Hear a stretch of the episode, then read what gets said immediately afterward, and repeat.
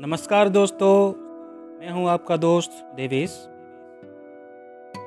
दोस्तों, आज मैं आपको सिग्नेचर ब्रिज के बारे में कुछ जानकारी दूँगा, जो कि दिल्ली के वजीराबाद में यमुना रिवर के ऊपर बना हुआ है। दोस्तों, उन्नीस सौ सत्तानवे में सुझाए गए इस पुल की अवधारणा 2004 में जाकर बन पाई। इसके निर्माण को दिल्ली मंत्रिमंडल द्वारा 23 फरवरी 2007 में स्वीकृति प्रदान की गई थी।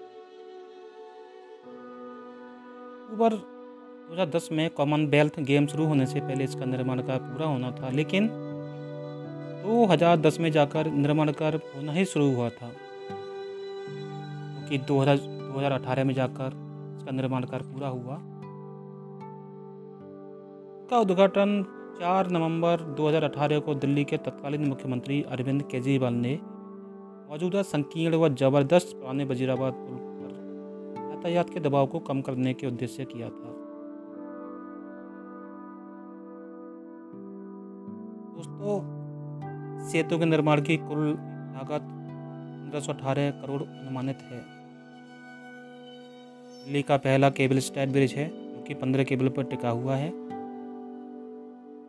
दोस्तों, सिग्नेचर ब्रिज दिल्ली की सबसे ऊँची संरचनाओं में से एक है, जो कि एक सौ चौवन मीटर ऊँचा है।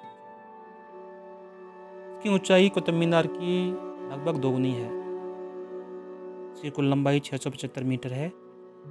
उत्तरी दिल्ली उत्तर दिल्ली, गाज़ियाबाद के बीच यातायात के समय को कम करता है। धन्यवाद दोस्त।